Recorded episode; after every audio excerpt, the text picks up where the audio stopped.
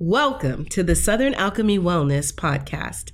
Southern Alchemy Wellness is a holistic wellness space and retail store devoted to the support of healthy living in the physical and virtual community.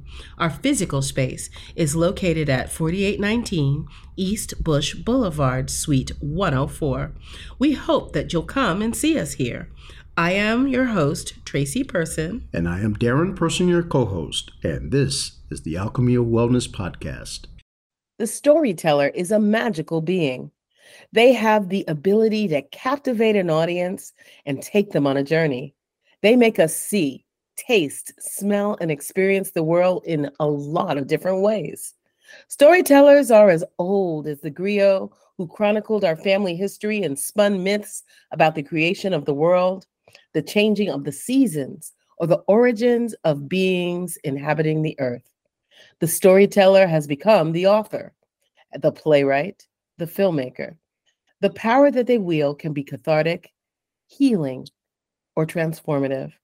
As a fellow storyteller, author, and healer, I'd like to welcome our guest today, storyteller Sheree L. Greer, the creator of Kitchen Table and literary arts, among other things. Thanks for having me. I'm happy to be here. Thank you. We usually like to have our guests say a bunch of things about themselves that help everybody know how awesome you are.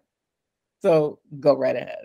Okay. So when I thought about that, there were three things that came to mind. And first, of course, is that I'm currently working on a memoir um, tentatively titled Best I Know, which is a phrase my dad um, uses a lot. And uh, the way he has used that phrase has changed through the years. And so much of the memoir is about how our relationship, me and my father's, has changed throughout the years. Um, the book is about alcohol abuse, absenteeism, familial trauma, but more so about familial healing um, and mm-hmm. transformation and unconditional love and uh, memory. And so that's kind of top of mind because that's what I'm working on. It's I'm a 100 pages in. I probably have it's a collection of essays, so I probably have like another five to write. Uh, but in the meantime, I'm applying for, um, you know, grant funding to help finish with some of the research and things like that and send it out to agents and stuff. So, second thing, I recently resigned from full time faculty to focus on my art making mm-hmm. and arts administration with Kitchen Table. And it's been a surprising mix of feelings. And it's been like two years. Can I still say I'm finding my footing? And I think I am. I think I'm still finding my footing. I taught as full-time faculty at a state college for 12 years. You know, that's no small amount of time. And so I, mm-hmm. I think I'm beginning to embrace the fact that I am still finding my footing. Uh, and I'm from Milwaukee, Wisconsin. And so I've been thinking a lot about uh, what makes a place feel like home since being here in uh, Tampa since 2009. So yeah, those are three things that are top of mind that I want y'all to know, I guess. There's so many points that touch, I think, Darren and myself. I mean, we're kind of new to living in Tampa year round. And um, Darren's from the Midwest, so definitely that. And um, I left a faculty job to come here. So I, I understand that free fall feeling. Um, I'm a daddy's girl and I love what you had to say about discussing your relationship with your dad and that level of healing that it's bringing for you. And it definitely connects to the first thing I want to know, which is if storytelling is a form of healing, how has that healing touched you? That's a really interesting question. I went to a conference once and I was talking about the healing properties of storytelling and stuff. And I could see I was at a conference, a professional conference for like art therapists and stuff like that. And I could see some folks kind of bristling a little bit at my presentation because I am not a art therapist. I'm not a therapist of any way, shape, or form. Um, and it, it felt gatekeeperish, of course. Mm-hmm. But then I also do want to hold space for like writing can be therapeutic, it can be very healing, but also it should be seen as like one part of how someone goes on their healing journey. Um, because to me, like writing the story and sharing the story, which are two very distinct parts of storytelling, because you can write things privately and personally. Like I, I keep a journal. I have a very um, strong journaling practice. I write every day in my journal, like a diary. Sometimes it's creative work that I'm trying to figure out, but other times it's homework from my therapist or it's just me asking some questions and trying to sort things out. There are things in my journal that I will not share publicly. Mm. Um, and so that's a particular type of healing for me where I feel grounded and I feel um, sort of free to explore all of my feelings without judgment. And to me, that's what a, a journaling practice can do for you. When we start taking our stories into the public space, that becomes another kind of healing where there's a particular type of boldness and vulnerability that you know I, I don't know what the mix of it is um, and i tend to stay away from binaries but there's a mix of boldness and vulnerability once you bring once you start sharing your story which i think could be healing as well in a different kind of way. And it's it's just i feel like it's about being seen it's about feeling heard it's about naming things. A lot of times that people would rather you not name it's about naming things that we want to find community or connection in and so i feel like that's part of it um, my favorite writer, James Baldwin, one of my favorite writers, James Baldwin, he has this really great documentary that came before the last one. It was called Price of the Ticket. The library probably has it on DVD. I haven't seen it streaming anywhere. Um, mm-hmm. But it's mm. called Price of the Ticket. And in it, he talks about how when he went to the library and he started reading books, he had this moment where all of the suffering that he thought was his alone like he was not alone in the things that he was feeling. And i and i i liken that to the kind of healing that storytelling and story sharing can do. It's like you feel less alone you feel seen you feel you can feel embraced. Um, you can also be ostracized when you write certain things uh, but it inevitably helps ground you and, and helps you find folks mm.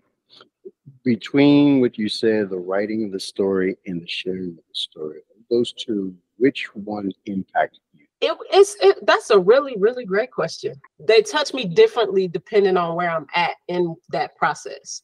So like there were times and and as it relates to the memoir that I'm working on, I'm going back to old journals, uh, back when I used to abuse alcohol, and I'm reading about I'm reading entries that I most certainly wrote when I was intoxicated. like I can read them and I can tell, like Sheree, you were on one.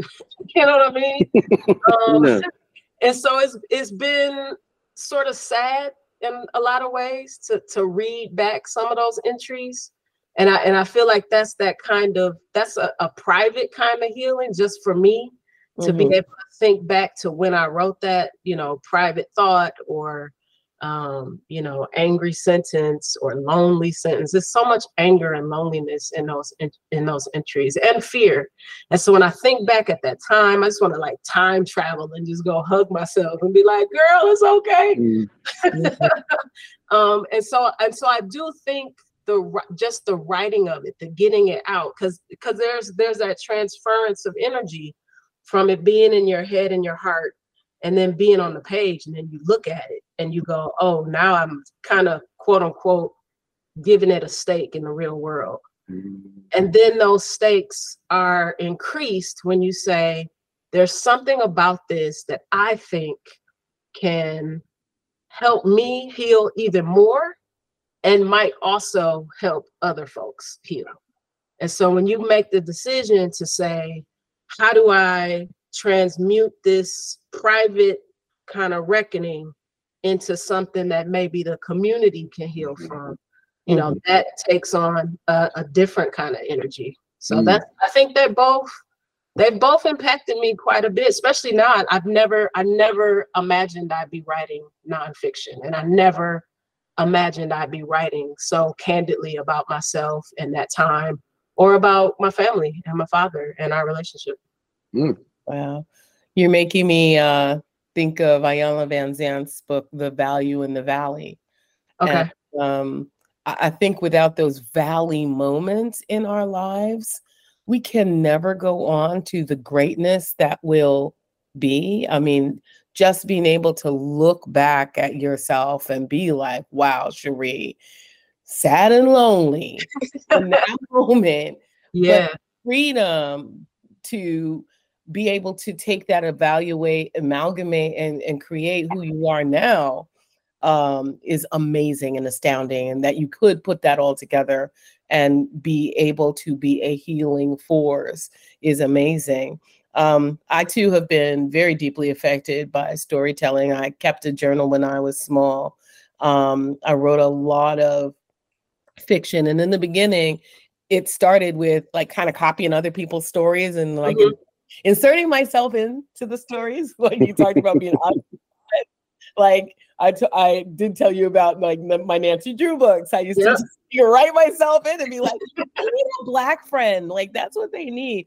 But also thinking about going when I go back to my journals and and see who I was at that time. Talk to us about your quest to include your voice in the realm of stories, whether it be the lonely Sheree or, or the Sheree who has seen the light. Uh, it's an interesting thing because you know I I um formally study writing, right? I was went through a creative writing program, and what was funny is throughout that program they always talking about you know these are things you need to do to find your voice, and you know I'm really just trying to find my voice. At one point I'm like, yeah, that's what I got to do. I got to find my voice. Uh, but I'm beginning to to come around to the idea um, and I feel like Kiese Laymon, who's another one of my all-time favorite writers, and he's a, a contemporary writer who is living. Um, and I, I love shouting out living writers as much as I can. Talks about like we already have a voice. Like everybody has a voice. And a lot of times what we're looking for is permission to actually use it. Or you're looking for Or like validation, like you. yeah, like validation. So Mhm. it's like you have a voice you Mhm. have things that you love deeply that you believe deeply Mhm. um but it's like you you want permission you want validation you want um someone to say yeah it's okay for you to say that. Mm. and to and to put that out there like that. You got to give yourself that permission. And so when i think about trying to situate myself into the world of storytelling it was very much about do i feel confident in the voice that i have Mm. to share it and then to amplify it too right? Because we're saying i'm not just saying like i'm gonna write a few things and give it to some friends and family i'm like really trying to put my work out into the To world the world, yeah. yeah So and do you so- think this this sense of validation is want or need of validation is what holds a lot of storytellers back? I do. I do. I mean, don't y'all like what what would you if you said if and, and I know y'all work with a lot of different artists and community advocates and things like that, right? Yeah.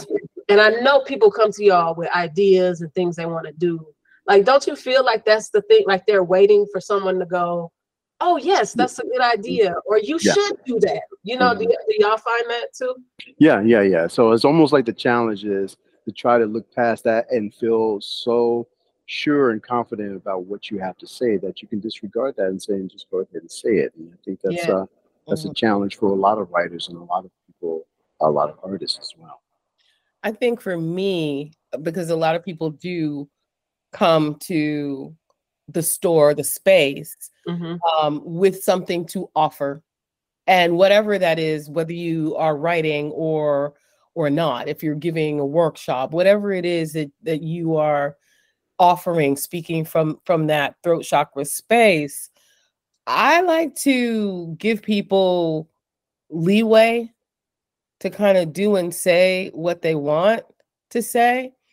And I ask a lot of questions um, because my father was a professor, and he would often say, like, if you can't defend your idea, maybe it's not an idea worth having at the moment. like go back and retool it until you feel confident enough to share. So I, I think in that way, I'm I'm kind of trying to help erase gatekeeping. Yes, um, yes. So that people can can like people come and they say, oh, you know, I, I want to do a workshop about this, and I'm not the one to tell you it's not about healing. mm-hmm. It's about healing. Yeah, like, yeah. Just tell me how. Like I'm gonna ask you the question, how? And then if you get upset, like you might have to go back and rethink that. But I'm not telling you that it's not right. Yeah. You yeah. you validate yourself. You say yeah. what you think it is. And it's funny that what we're talking about right now may be good material to put into your present memoir, if not a future memoir of you dealing with it's like, oh, this is good stuff. Let me add yeah. this to this memoir. Well, I, it's it's interesting because it because so part of what led me even to the memoir was talking about the writing. Um, mm-hmm. so my first novel, Let the Lover Be, I'm very much in that main character. There's some deviations from my life, of course, because it's fiction, but it was in writing that book that I began to actually see myself from a different perspective. Wow. Um, and the novel is about a, a woman who is struggling with alcohol abuse. And so I'm I'm writing this book and I keep getting stuck. And it took me, I think part of getting stuck was realizing that I was actually writing about myself. And mm-hmm. so then I had to be comfortable because that was also the first book that I went on book tour with. And so I had to be comfortable when people asked questions about the book, which of course they're going to do. Mm-hmm. And so, um, in a way, that was my first time speaking publicly about alcohol abuse. And it scared me because I'm like, at some point, I'm to have to talk about my how I found my way through this character, how I found my way through this and in many ways, my memoir now is like the nonfiction version of that novel that is 10 years old. I think it came out in 2014. Yeah, it's exactly 10 years old in August.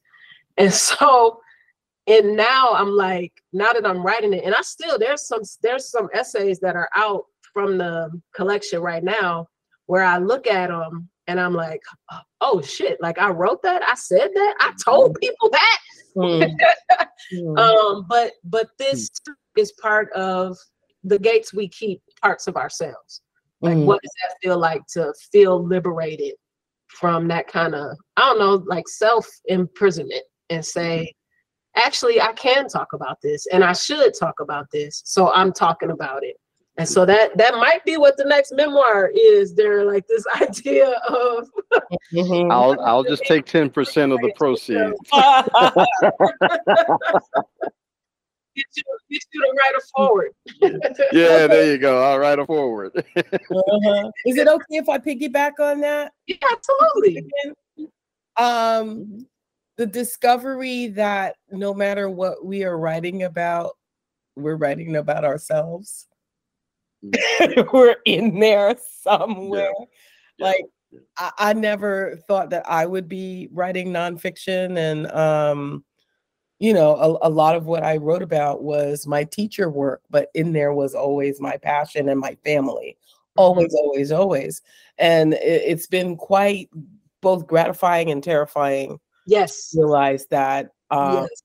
I'm always writing about myself. I might not think I'm writing about myself, um, but you, we're always present.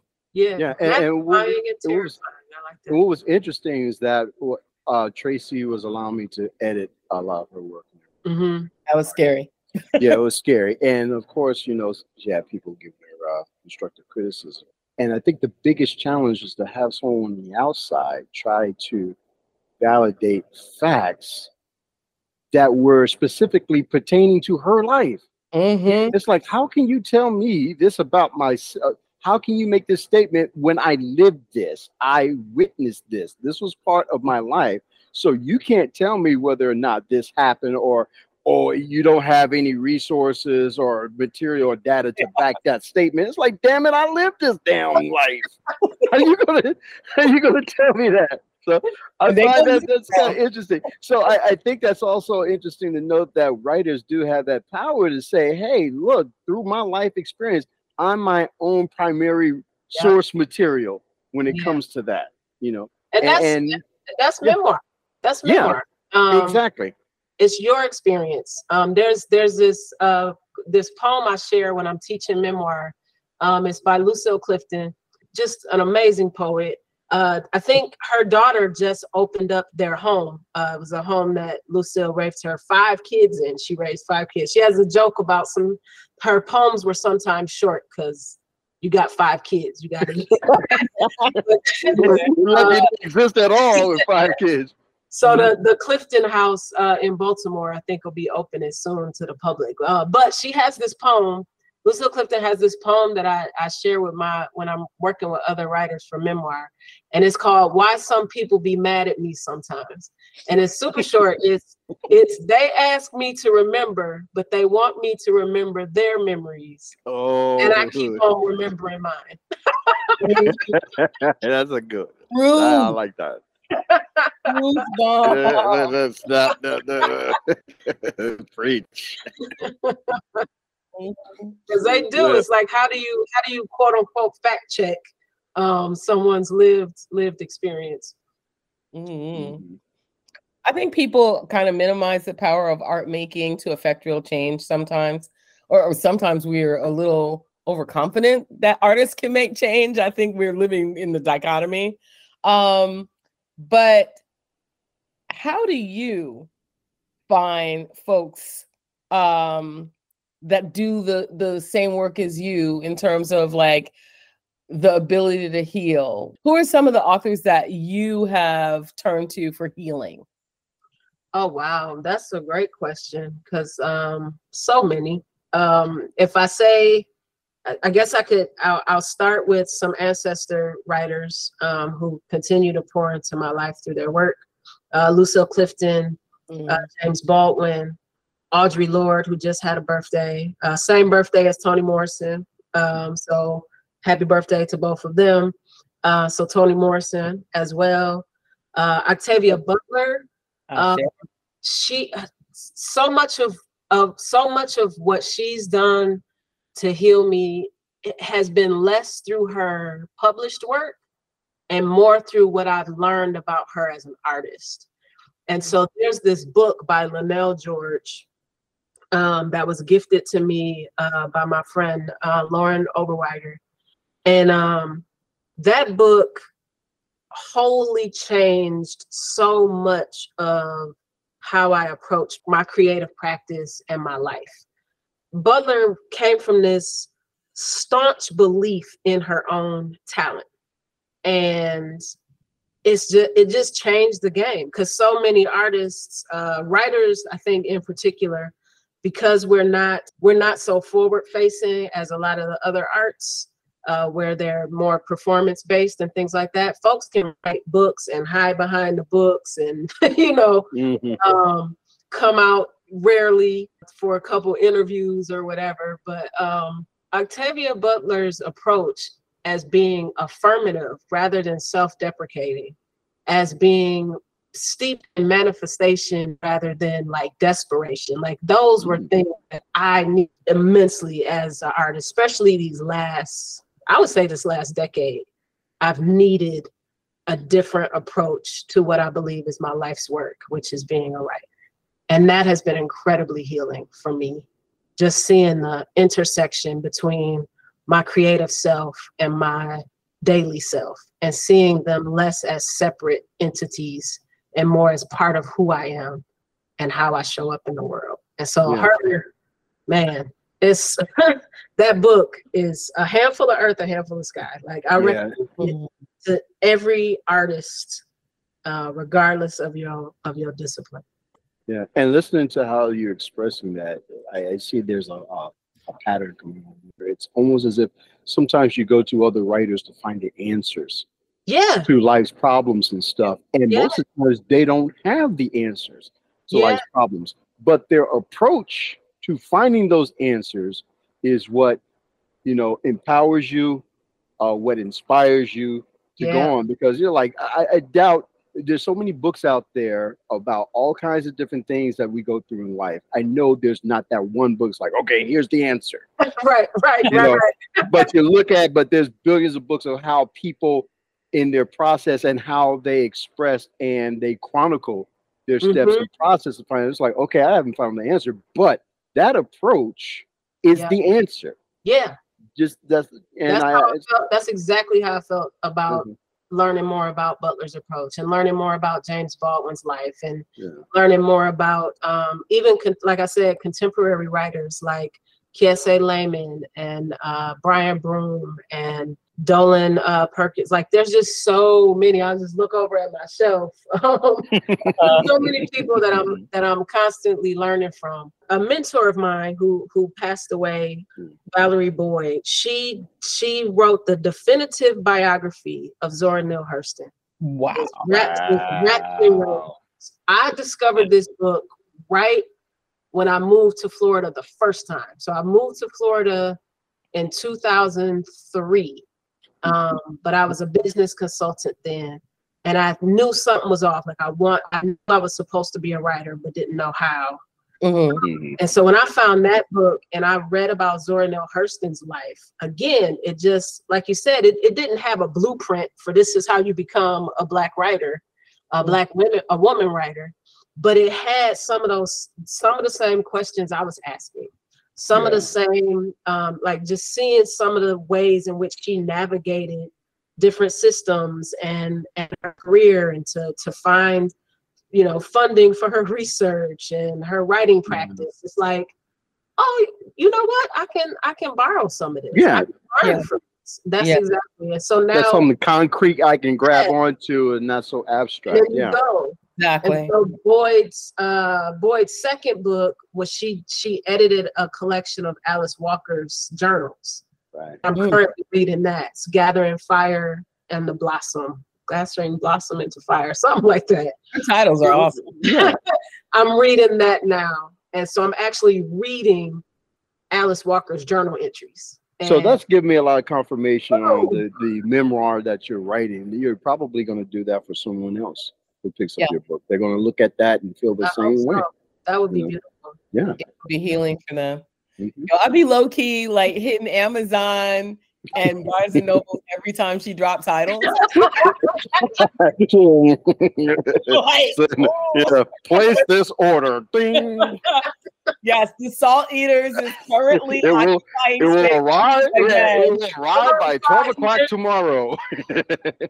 Amen. Amen. yeah, because there's mixed feelings about this overwhelming stream of uh, superhero movies and TV shows in today's media. What does this media trend say about our need for these types of stories and storytelling? Trends to me are so artificial. They're so like market based. Like I don't believe that any at that at any time there is more or less of a thing. It's just whether or not we're paying attention to it at that time. So I don't. I mean, do I think there's a whole there? There is a shit ton of of superhero movies and uh, like the Marvel universe and the DC. Like, there's a lot of that stuff coming out. But it's like I think at different times those things are popular, and I feel like you could probably take a a graph of when superhero movies spike and lay it across like times of great um, stress and uh, despair Mhm. and loneliness, and you would see those trends line up. Um, I think folks be looking for a savior. They be looking for they be looking for a sense of justice. They looking for someone to use some powers that we either don't believe humans can have or we wished humans could have to make some stuff all right. And so whenever I see a lot of superhero stories coming out, um, I'm always like, people are looking for escapism into fantasy Mhm. and imagination, and people are also in a state of despair. Yeah, yeah. Because Tracy and I, we always talk about the term the zeitgeist Yeah, of uh, things. So Yeah. we're looking at, you know, there's a zeitgeist of horror. Also seems to be a zeitgeist of uh, superhero movies and stuff. The, the movies made these stories accessible to the general public, but a lot of Mhm. these stories were always available in a medium that most people didn't even want to bother to deal with because they thought it was below them, and that's comic books, Mhm. you know, comic Oh, yeah. books and graphic novels. Yeah. So it's like, you know, and the stories were there. The stories were just as deep. The stories were just as Mhm. profound. But people were like, well, you know, I'm not going to deal picking up a comic book. Comic book is, you know, for, for children. But around like the 80s and stuff, that there was this big revolution of this thing called the graphic novel yeah. in which most of these stories, you know, and the stories be, before then were even deeper. But when they started to put putting out in a new package, which Mhm. then made a demand, you know what, this is so good, it has some movie making potential. And I think just what you said, I think you hit the nail on the head that the spike of superhero Yeah. movies has a Mhm. lot to say about the pulse of society and what they're feeling in the times of stress and need and desolation, as you mentioned. there there was a time when um do y'all remember when I feel like it was the mid 90s maybe early 90s mid 90s and I feel like we were just beginning to like really have conversations about climate change and stuff like Yeah. that Mhm, mhm. even though those reports came out in like the 70s and 80s and they were Yeah. squashed it started being kind of pop, uh, popular to think about Mhm. the earth and you know earth day and captain planet and all of that Yeah. and then there were this there was this spike in like natural disaster movies. Do y'all remember that? It was like Oh, yeah. Oh yeah. Yeah, volcano. and- Yeah, Those yeah. cycles, right? Yeah, Mhm, was- and- it and deep impact and uh, the, the world uh, world after tomorrow and yeah, yeah. yeah. Yeah. yeah. I think that these are just, well, I know that these are just repackaged mythology. Yeah. Yeah. This is the hero's journey, and this has been going Mhm. on since, at least as far as we know, in ancient writings, um, coming from Egypt and then repackaged for Greek mythology, and then the Romans took it and they repackaged it. Like, I And think now and now we put a red cape and an S on the chest and now and- it's and Superman. repackage it. Yeah.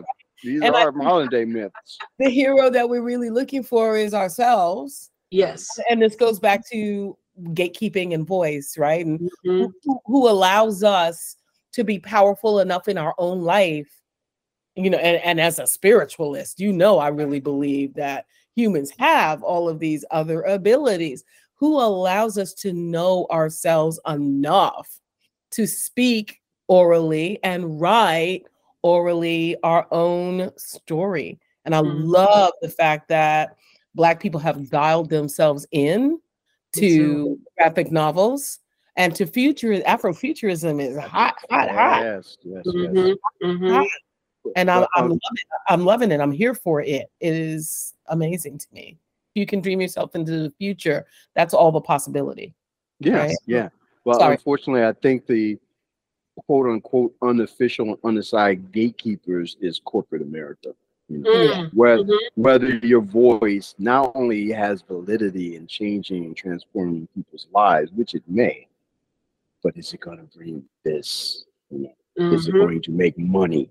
And you know, the opportunities for people to be able to publish and have their stuff published and distributed Yeah. is yeah is limiting. And like I say, they, they they become the unofficial Yeah. gatekeepers in this. Mhm. capitalism ruins everything and it's and what's crazy is it's funny because you when we think into when i'm thinking about just like language and we're thinking about if you even think of superhero right it is just kind of by nature something outside of us right the common people like it's some extraordinary you know person Thing that we kind of aim yeah, towards. it's Yeah. out mhm. there Yeah. but then, if y'all notice, when uh when when shit starts shutting down in 2020, and they needed people to keep working amidst you know all the craziness, they were suddenly superheroes, right? And it was like Uh, uh, the the uh, what did they call them? Um, essential, the essential Like workers.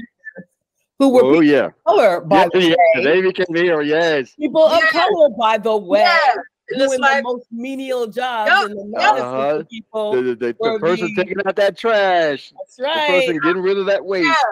yeah, all Mhm. heroes don't wear capes Right. and all of that. Mhm. It's like, okay, put your money where your mouth is. and they're Mhm. like, "Nah, we just we we're gonna we're gonna do a a slow down commercial with some slow piano music Mhm. and but also realizing but also realizing that the hero wasn't the infrastructure or the institution, but the heroes were lying within It was the people. ourselves Yeah. That's Mhm. right. It was us all along. all along. And and now I think we're in a phase where people are starting to realize their own power and their potential Mhm. and not worry Hear it. I'm so here for the narrative. The Hear it up. narrative is always key.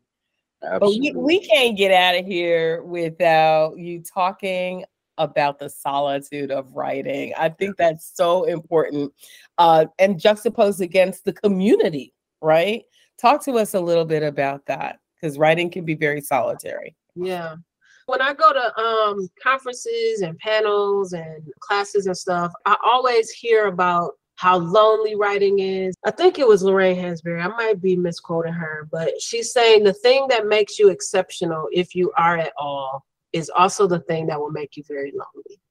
Mhm. Uh, and I agree with that to an extent. Like there's certain work that you must do in solitude. And wrestling and reckoning with your own story is one of those things. Um, but it's not all that way. Like uh, especially when we talk about, you know, crossing that line from private to public, it becomes more collaborative even just you know there's no you know i'm writing books and stories um, but where do those books and stories go if not for readers right? How do we participate in conversation if not for community? And if i wasn't trying to be in community with my work i could just keep it in my journal right? I could just i just write my journal every day or just sit at my computer and say oh, okay i got that out or oh that's i i, I really had a, a good time writing you know this mystery or this poem or whatever but it's like what does it mean to take the wisdom that comes to you from the quiet and the solitude and use it to build community um, Mm. or to feed Mm. community and to connect with people i'm interested in the different way that writers specifically talk about the relationship between the loneliness of doing the work or not even the loneliness but like the solitude of doing the work as it relates to once it's out in the world once you're sharing it it becomes more than just you alone at your laptop or your your journal. Yeah, yeah. and how do they how do they navigate it? Again i mean i'm a I don't- have no answers.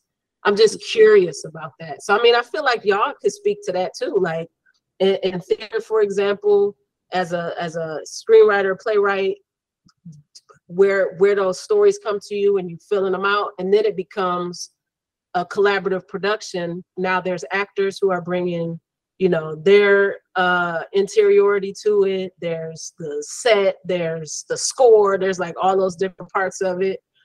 Then you tracy mixing up something cooking something up like that fantastic elderberry syrup that cured me. Like you, That you're gonna make with me next time.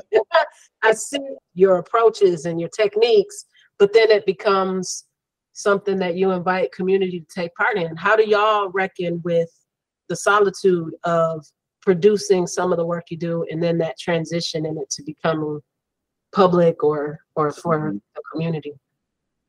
Um, I would say it depends on what approach that you want to start off with. Uh, take it at small approaches. Like, say, for instance, if I write a story, of course, I want to do it for self gratification.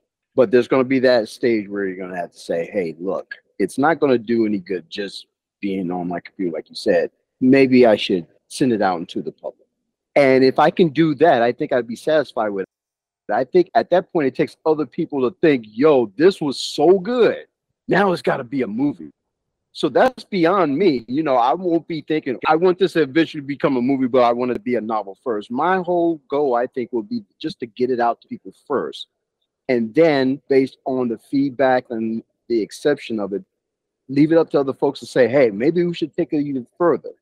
Unless that's your your immediate goal to begin with. It's like, okay, I want this story to be on the silver screen. Okay, I'm going to do this, but I'm also going to take the steps to take it to the then, you know, to the next step. So Yeah. I'm not just going to be just the author of it, but once I know it's accepted and it's successful, then I'm going to take the step to say, okay, I'm going to be the person that adapts my own screenplay Yeah. because I ultimately want it to be on the screen, and I'm going to take that step to have it produced and everything like that. as well. Yeah. So I that that would be my approach.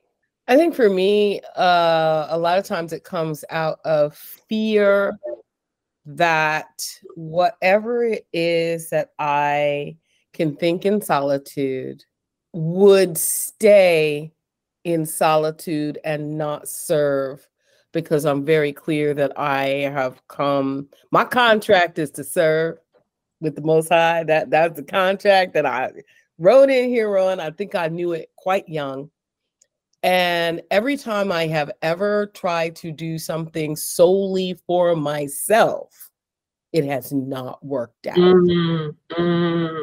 So I think for me, where I wrestle is that place of ego that says, okay, so you've got this great thing to create.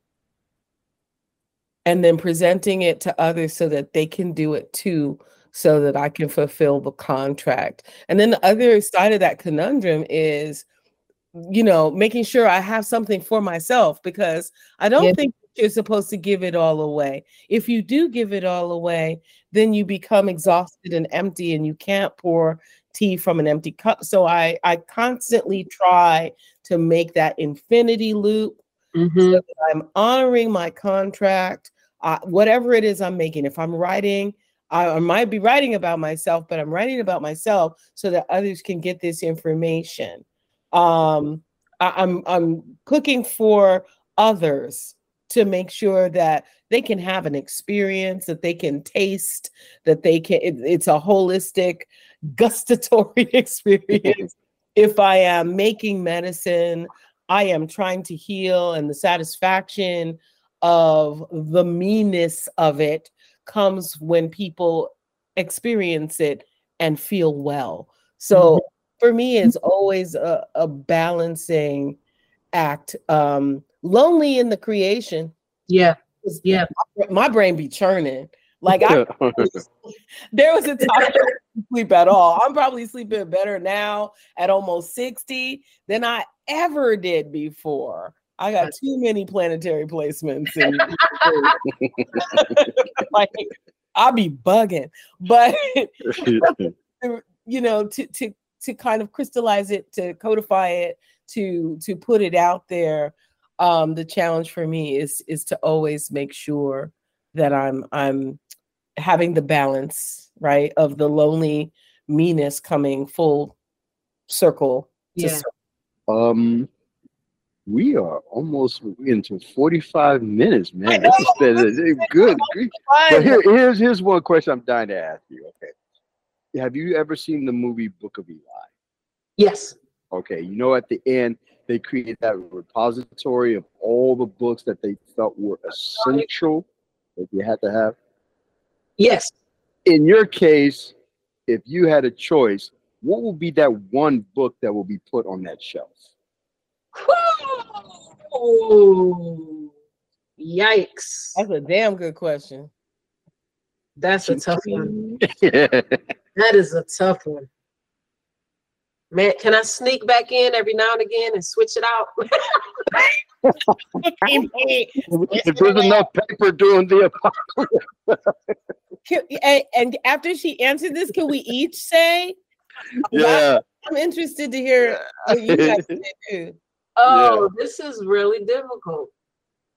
This is really difficult. Um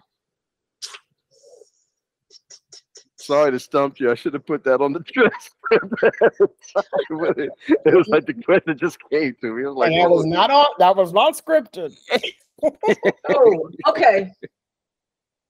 And I'm gonna just have to go with um I'm gonna just have to go with the book that's taking my attention right now because I I fall in love all the time with books and I and I always like there's books where I wait for more time to pass so I can read it again.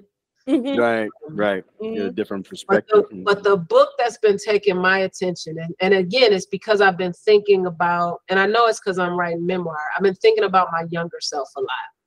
Mm-hmm. And so I've just read for the third time uh, Bone Black by Bell Hooks.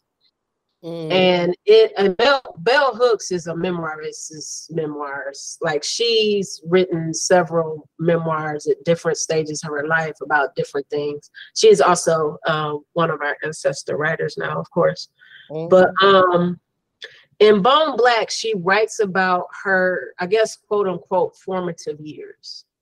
And there are several sections in that book where I had to close the book and just think and like be thankful and cry a little bit and call my mama mm-hmm. because what she's describing so much of what she's describing in that book is how out of place she felt um, in her life and reading it now she's describing what it's like to be a child who's going to be a writer. Mm-hmm. Like not, you know, if you've got a, a, a young person who's, you know, always dancing and trying to choreograph, you'd be like, you know what, you could be a dancer.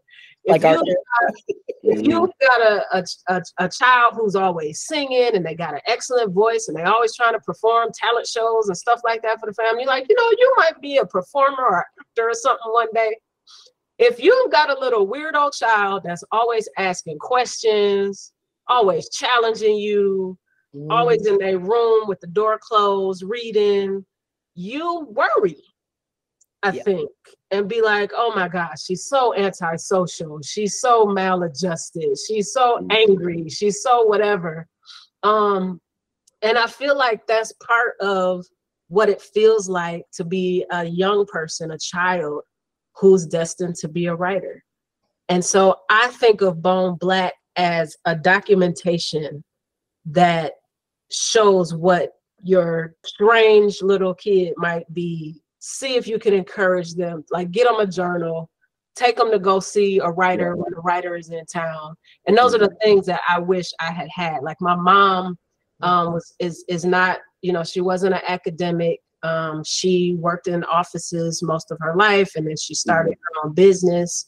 Um, my dad was, you know, blue collar worker. I was first generation college student in my family. I didn't have anybody saying, "Oh yeah, you might want to be a writer." When with mm-hmm. the past, the way you to write, it, it was relegated to a hobby a lot of people write poems when they're a teenager because it's a very emotional time. But like, mm-hmm. what's the difference between kind of doing that as a hobby and saying, no, this is who this person is destined to be? They're they are a writer, and that's how I felt with that book. And so I would put mm-hmm. that book on the shelf. I would put Bone Black by Bell Hooks, and hopefully someone would read it and be like, you know what? We got some some compassionate understanding to try to do with what feels like a difficult or weird or strange or outcasted child. I would put and, and i love my my black authors so i think that this is going to be kind of an out of pocket choice. The diary of anne frank okay. for me mm-hmm. solidified that a young girl could have a voice, mm-hmm. that her thoughts were important, mm-hmm. that she could sit and dream and be and know things that would never happen, but she could think them. The possibility is there. And I feel like the book and the voice transcend what happened to her because we're still reading it, still teaching it, still talking about it. It's still relevant.